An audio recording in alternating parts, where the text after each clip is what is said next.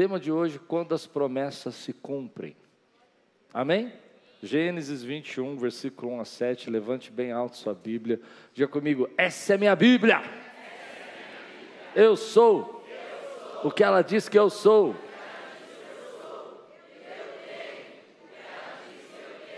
E eu posso.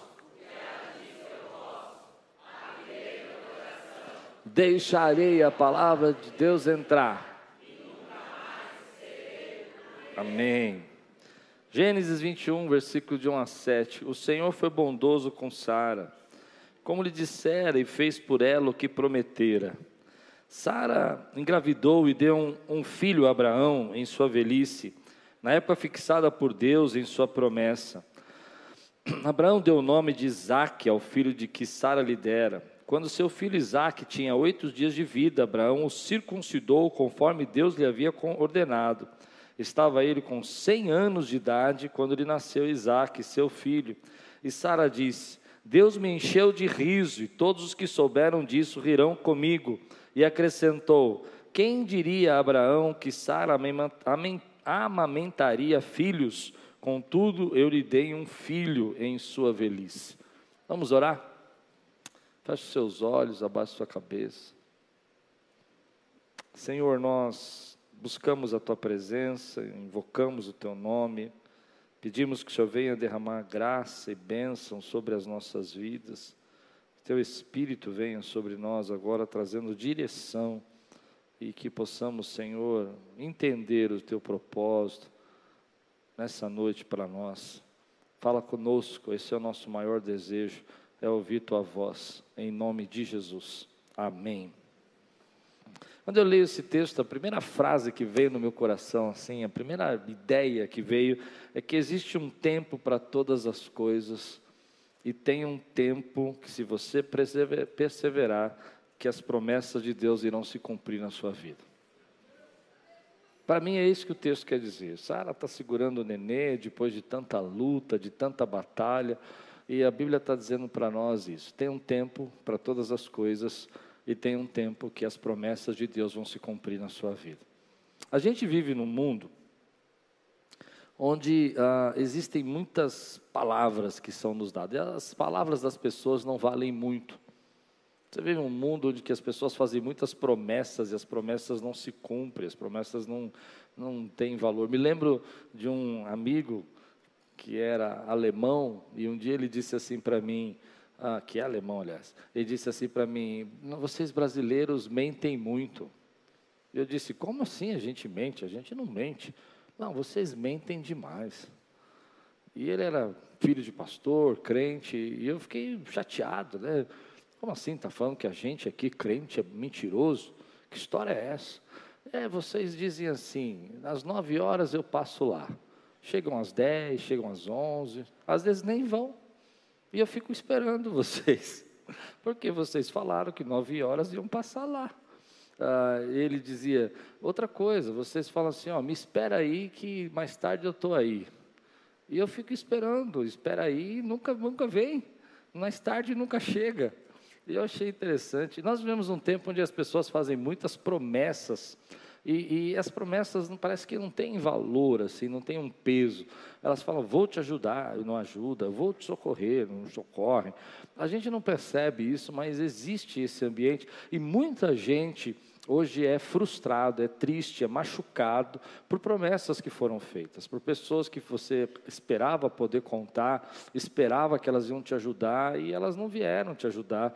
Eu já contei histórias para vocês de irmãos aqui na igreja que fizeram promessas, não, conte comigo, quando nós mudamos para aquele prédio na igreja da criança, eu vou ajudar você a reformar e 15 dias depois tinham ido embora e disseram, não aguento o cheiro de poeira, coisas desse tipo, né? E é no ministério a gente também sente isso, esse peso de receber algumas palavras que as pessoas dizem, olha, vou fazer, vou socorrer.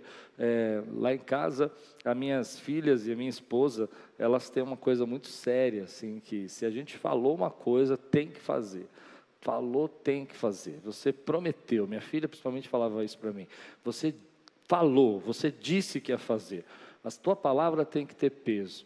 Embora a gente viva nesse mundo Às vezes eu acredito que nós nos relacionamos com Deus nessa mesma dimensão, achando que Deus faz promessas para nós que Ele não vai cumprir. Deixa eu trazer uma boa notícia para você: Deus cumpre as suas promessas. Deus cumpre as suas promessas. É isso que o texto está dizendo. Está dizendo para nós que Abraão sofreu, lutou, ah, demorou, atrasou nos nossos olhos, teve confusões, nasceu Ismael, mas chegou a hora da promessa. E o texto vai falar isso, não sou eu. O Senhor foi bondoso com Sara, como lhe dissera. Então, deixa eu liberar uma palavra aqui que eu estou sentindo a presença do Espírito Santo. Deus é bondoso conosco, como Ele nos disse que seria. Quem pode dizer amém aqui, meu irmão?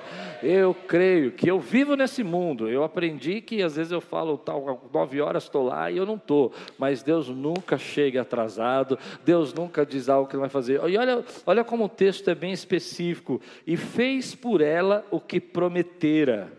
Você crê nisso? Mas ele não para aí, olha o que ele vai dizer: Sara engravidou de um filho Abraão em sua velhice. Agora, note essa parte, é essa parte que eu quero que você entenda o que Deus quer falar conosco.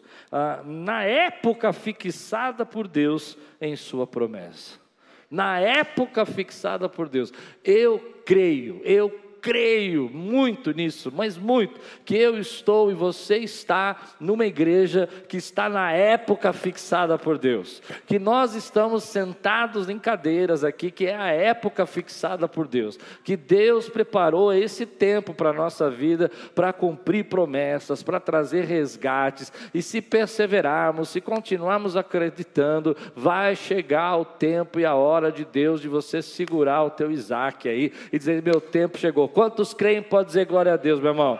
Eu sei que eu vivo num mundo onde a palavra não vale muita coisa, mas eu sirvo um Deus que a sua palavra não volta vazia. Eu sei que eu vivo um mundo onde as pessoas fazem promessas e promessas e promessas e não cumprem, mas eu sirvo um Deus que aquilo que ele prometeu, na hora certa, que ele disse que aconteceria, vai acontecer na minha vida e na sua vida. Eu sei que eu já me desgastei por ouvir pessoas se comprometerem, dizerem, falarem, e já me frustraram, já me magoaram, mas nada, nenhuma dessas pessoas roubaram as promessas de Deus para a minha vida, e há um tempo, há uma hora que vai ser o tempo fixado por Deus, onde as coisas que Ele disse que ia fazer na sua vida vão acontecer no tempo dele, na hora dele, no momento dele, você não sabe como, você não sabe de onde vai vir, mas a tua boca, diz a palavra, vai se encher de riso. É isso que o texto diz. Isaac significa isso, riso.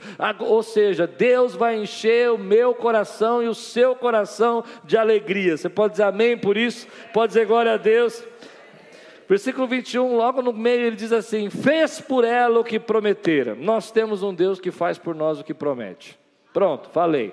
Eu quero animar você, eu quero encorajar você hoje a dizer para você mesmo que Deus tem restaurações para a nossa vida, que Deus tem milagres para a nossa vida, que Deus tem resposta, e ainda que tenha passado né, um longo tempo até Abraão receber essa promessa, a primavera dele chegou. A promessa que o anjo tinha feito era essa: na primavera, Sara vai ter um filho, e a primavera chegou. Deus tem a primavera para nós. Eu tenho uma sensação no meu coração, posso falar, que nós estamos entrando numa primavera, que nós estamos vivendo algo aqui na igreja que é sobrenatural, que há muitas resistências, muitas batalhas, como qualquer promessa para acontecer, mas eu creio que nós estamos prontos para viver milhares de pessoas voltando para Jesus nesse tempo. Eu creio que Deus vai fazer isso através da tua vida. Você vai entender por que, que eu preguei sobre isso. Então chega um tempo que aquilo que Deus falou que ia fazer acontece. E a pergunta que eu me fiz quando li nesse texto é: se esse tempo chegasse em sua vida, o que seria diferente? Escute.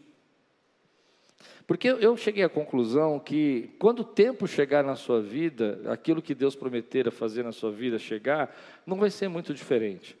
Porque todo esse período que você está vivendo foi Deus preparando você para viver a promessa. E a gente não recebeu, às vezes, a promessa porque a gente acha que ia ser tudo diferente. Então você acha que se você recebesse a promessa, você não ia mais buscar Deus, você não ia mais orar, você não ia mais estar na casa do Pai. Deus não pode te entregar uma promessa assim. Entende isso? Mas se não vai ser diferente, você vai ser mais apegado a Deus, você vai mais servir a Deus, você vai ter mais oportunidade, você está pronto para receber a tua promessa, você está perto da sua primavera. Quem pode dizer glória a Deus por isso? Quem entendeu o que eu disse? Mas hoje eu quero pegar esse texto e mudar o ângulo, porque toda vez que eu prego sobre esse texto, eu penso em Sara, em Abraão. E hoje eu quero falar sobre Isaac. Olha o que Deus falou comigo, queridos, quando eu li esse texto. Você é uma promessa de Deus. Imagina que você é o Isaac. Que responsabilidade desse nenezinho. Ele está nos braços de Abraão e ele é a promessa de Abraão. De manhã eu expliquei isso. Abraão era rico, Abraão tinha muitas pessoas que serviam. Ele tinha uma batalha que ele foi com 300 homens. Ah, ele tinha tantas postas que teve que separar do seu sobrinho Ló, porque não dava para ficar junto. Ele tinha tudo que ele podia ter como um homem, um líder, mas ele não tinha um filho. A promessa dele era Isaac. Ah, escute o que eu vou dizer. Nós somos Aquírios. Quantos creem nisso que eu estou dizendo? E eu vou dizer para você o que Deus me falou: Quírios é a promessa na vida de alguém. Nós somos o Isaac na vida de alguém. A gente fica pensando na promessa chegando na nossa vida. Eu creio que Deus tem promessa, como eu disse para você, vai ter uma hora que vai se cumprir algumas coisas na minha vida.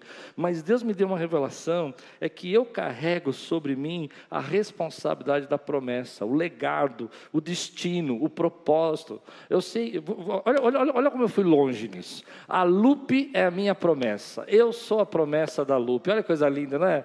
Você acha lindo isso? Não, fala sério.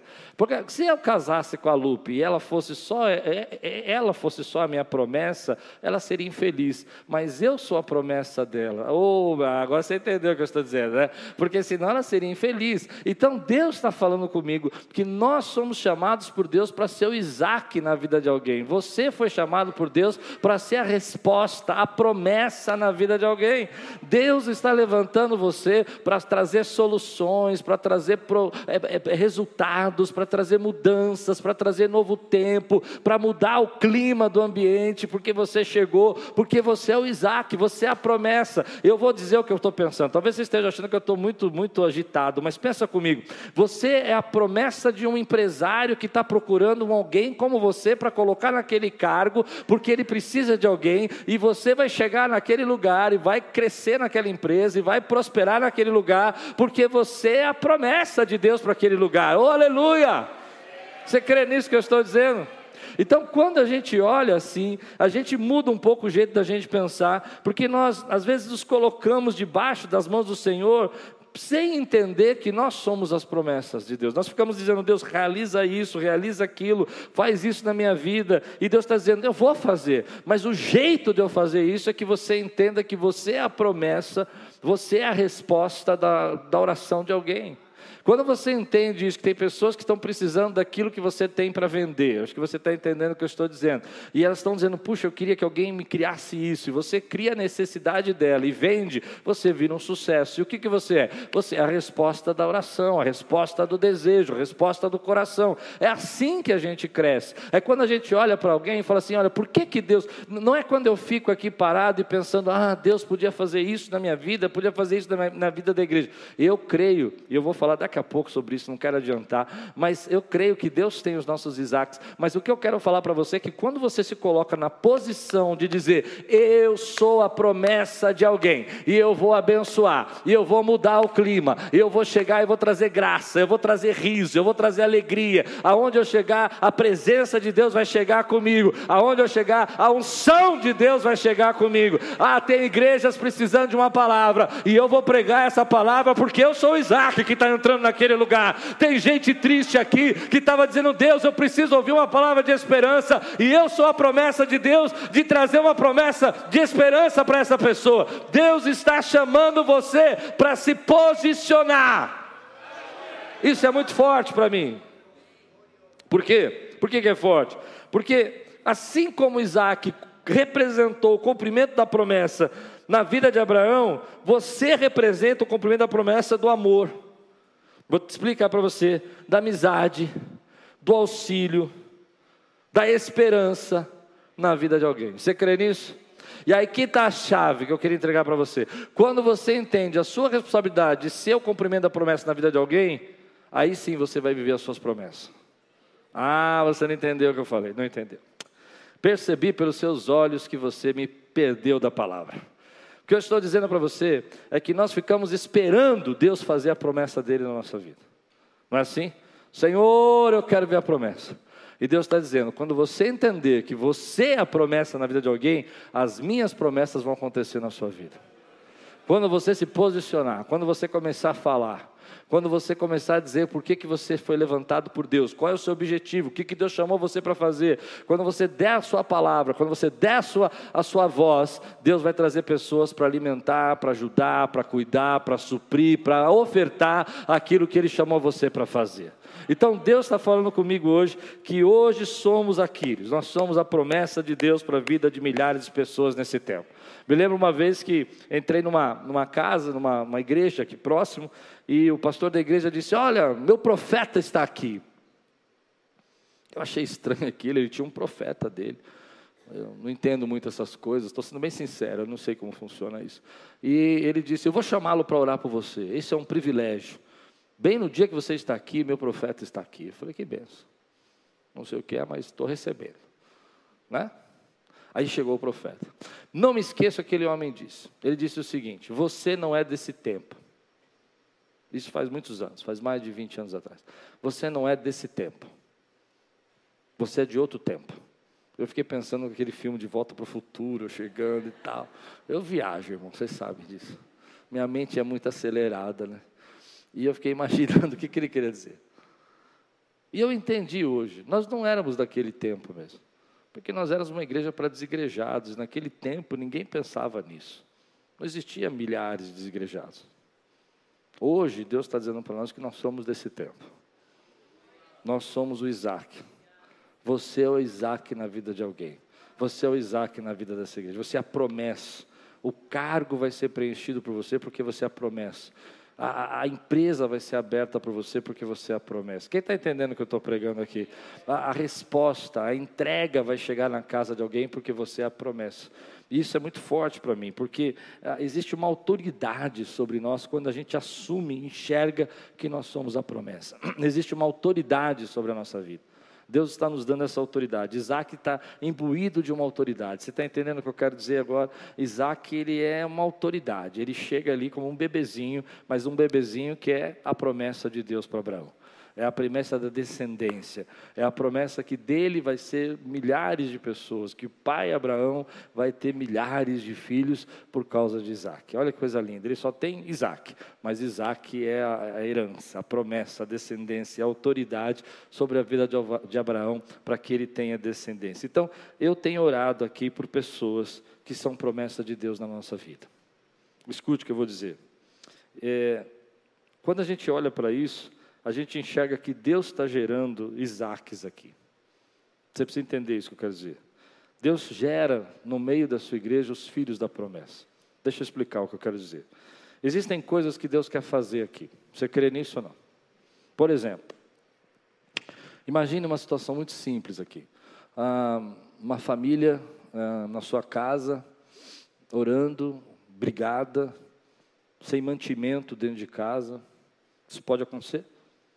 Ah, pensando em separação, angustiado, vendo seus filhos sofrendo, e de repente ela faz uma oração: Senhor, me ajuda. Como Deus vai ajudar essa família? Você acha que Deus vai mandar um anjo lá? Ele pode fazer, mas esse é o jeito mais simples de Deus fazer as coisas. Deus vai mandar você. E aí você imagina que você chega lá com 2K. Alguém convidou você para ir lá. O Espírito Santo que habita dentro de você, ele habita dentro de você. Sim? Ele se traz uma sensibilidade que aquela casa não precisa apenas de uma oração. Ela precisa de uma cesta. Precisa de uma ajuda. E você rapidamente aciona o ministério de de ação social aqui da igreja e pede uma cesta.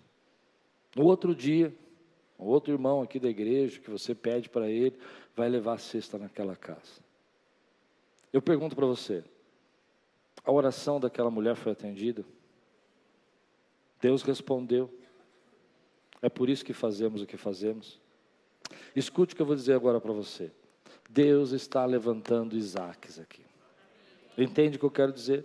Deus está levantando pessoas que nas gotinhas, não nas enxurradas, estão derramando o orvalho, a graça e a misericórdia de Deus na vida das pessoas.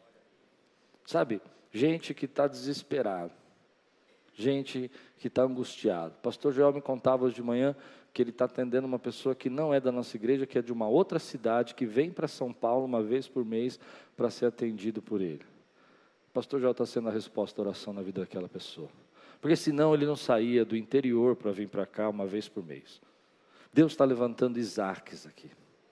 Nós vivemos um tempo, eu, não, eu, pensei em não pregar isso, mas eu vou pregar. Então, faça cara que você gostou, porque essa é a parte ruim da minha pregação. Nós vivemos um tempo onde nós estamos trocando os heróis da fé pelas celebridades religiosas. Fez sentido o que eu disse ou não? Antigamente a gente falava de heróis na fé. Lembra disso? Os heróis na fé. Ali o texto de Hebreus, capítulo 11, falava dos heróis da fé. Haviam livros escritos generais de Deus. Lembra disso que eu estou dizendo? Ah, é um livro famoso, um livro é, muito conhecido, falando sobre homens de fé. Ah, Charles Swindoll escreveu uma série maravilhosa chamada Os Heróis da Fé, falando de Elias, falando de Esther. Hoje nós vemos um tempo onde existem celebridades religiosas. Eu até acredito, eu até acredito que poucas celebridades, poucas, não muitas, podem ser heróis. Entende? Mas tem muitas, muitos heróis que não são uma celebridade. Acho que você não entendeu o que eu quis dizer. Eu vou repetir. Eu acredito que existem poucas celebridades que ainda vivem o desejo de ser um herói na fé. Que não estão preocupados só com aplausos, likes e curtidas. Existem, poucas, mas existem. Ah, mas existem muitos heróis, mas muitos heróis, que jamais vão ser uma celebridade que Deus levantou essas pessoas para ir nos lugares e serem o Isaac na vida de alguém está engajado na vida de alguém, está ajudando a vida de alguém, está entregando, sabe, algo de si mesmo na vida das pessoas. Coisas simples que nós vamos fazer. Qual é a diferença entre as celebridades e os heróis? Os heróis são corajosos, os heróis se entregam, os heróis, os heróis são servidores, os heróis abrem o seu coração, os heróis tiram de si mesmo para dar para os outros. Os heróis, enfrentam, eles lutam, eles se doam, eles se sacrificam para fazer aquilo que Deus está chamando. Deus não está levantando celebridades, Deus está levantando heróis. É de heróis que Deus completa o reino, é de heróis. Eu sou fruto não de celebridades, eu sou fruto de heróis, de gente que se entregou, de gente que acordava cedo, ia para a igreja de madrugada para me ensinar a Bíblia na igreja. Eu sou fruto dessas pessoas. Você precisa entender o que eu estou pregando. Eu estou fruto não de pessoas celebridades que você ouviu na mídia fazer alguns cursinhos e você falou, ah, o cara é incrível, mas que ele nunca se sacrificou por você. Eu sou fruto de gente que saía da sua casa, e a igreja é fruto de pessoas assim, que estão lá na igreja da criança, cuidando do seu filho, ensinando a palavra para ele, que estão perdendo palavra, que estão cuidando, que estão visitando, que estão entrando nas casas, que estão expulsando demônios. Quem está entendendo?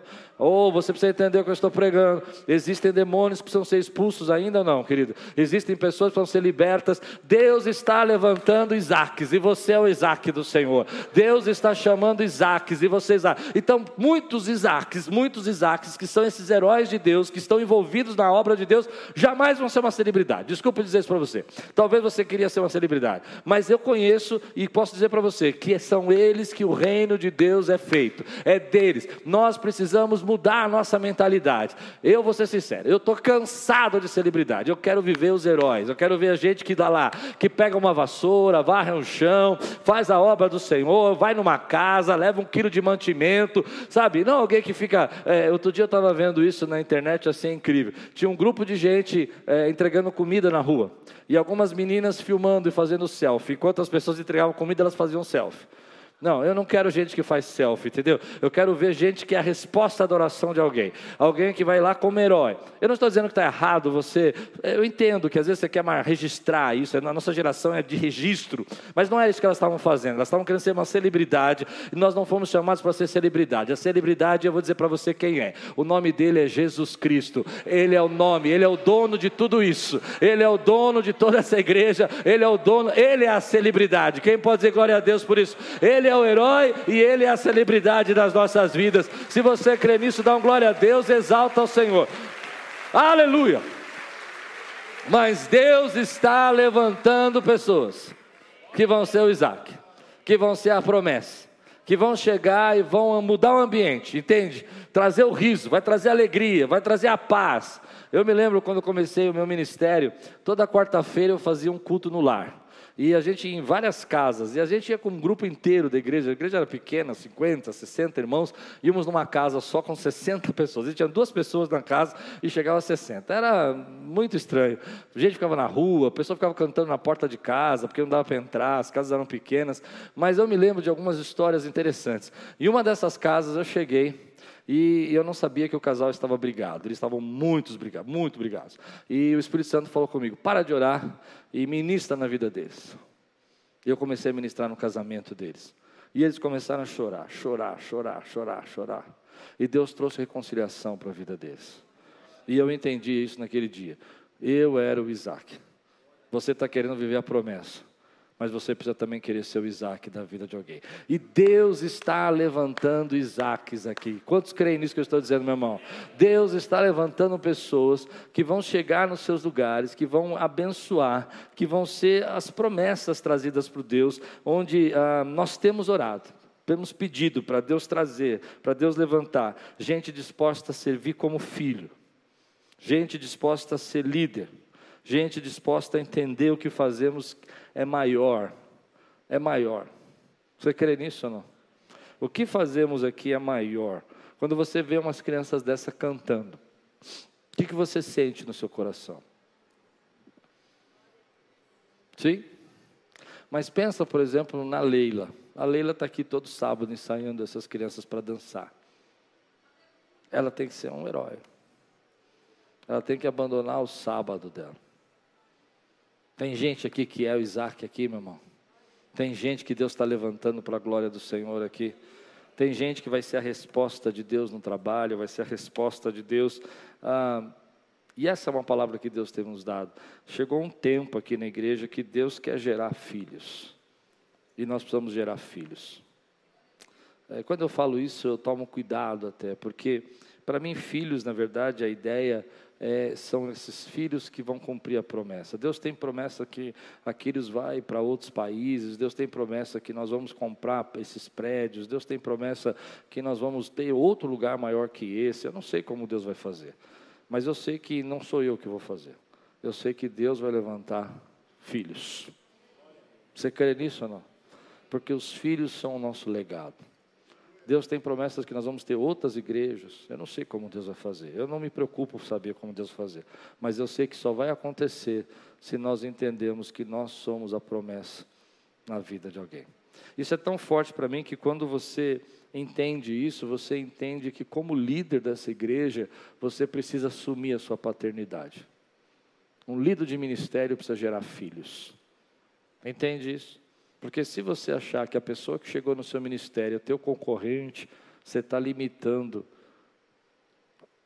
o Isaac, você está limitando a promessa. Você está limitando. Se você achar que aquela pessoa que chegou no seu ministério, ele veio para concorrer com você, você está impedindo o que Deus quer fazer nesse lugar porque Deus quer fazer algo maior nesse lugar que sozinho você não consegue fazer. Consegui pregar agora o que eu falei.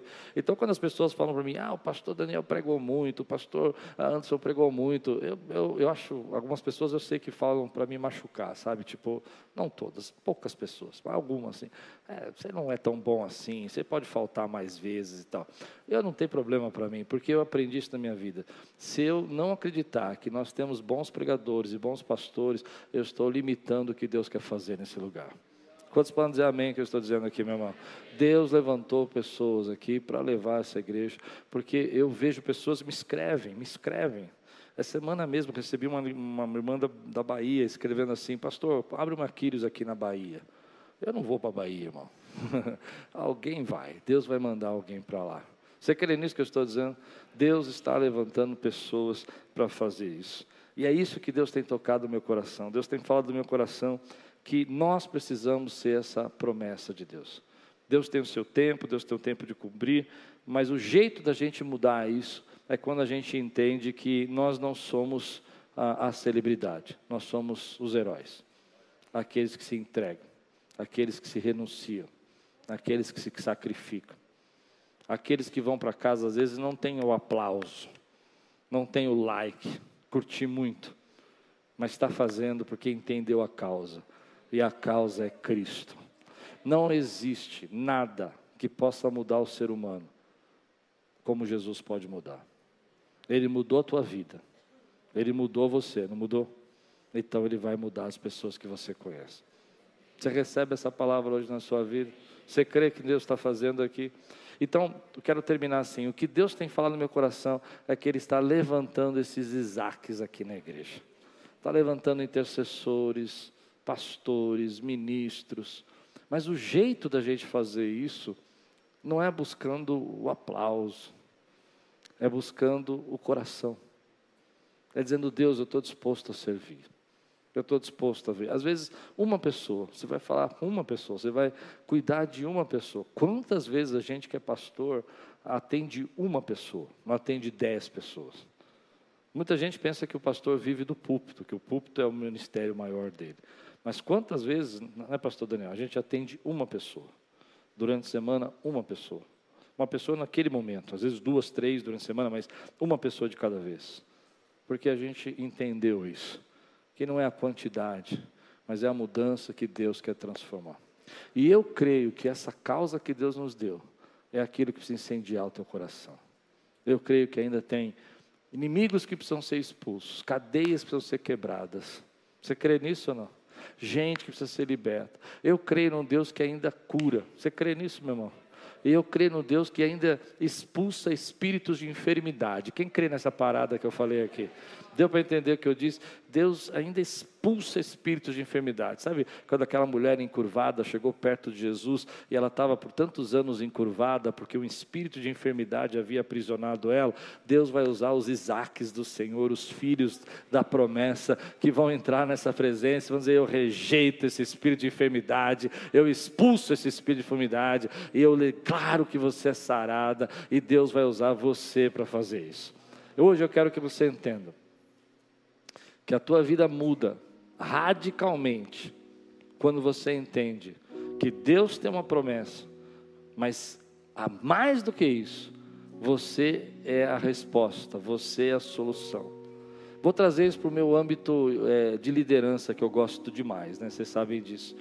Uma das coisas que as pessoas dizem no mercado de trabalho é que os melhores profissionais, os mais remunerados, são aqueles que se posicionam como a resposta da necessidade de alguém. Já ouviu falar isso? Sim ou não? Por exemplo, se você vai criar um produto, você vai vender um produto, esse produto tem que responder uma necessidade, não é isso? E aí você vende o produto, mas vende a necessidade. Ou vende o status, ou vende a posição, ou vende a necessidade que a pessoa tem. Não é isso? O problema que ela tem. Não é isso que eles ensinam? Pois bem, o que eu estou ensinando para você é que a Bíblia diz que nós somos essa resposta, que a chave está em você, que as pessoas vão olhar para você e falar assim: eu precisava de andar com você, eu precisava ouvir os seus conselhos, eu precisava conhecer o que você faz, eu queria entender o seu trabalho, porque Deus usa a sua vida e eu vejo a glória de Deus na sua vida. Deus está chamando você, você recebe essa palavra na sua vida?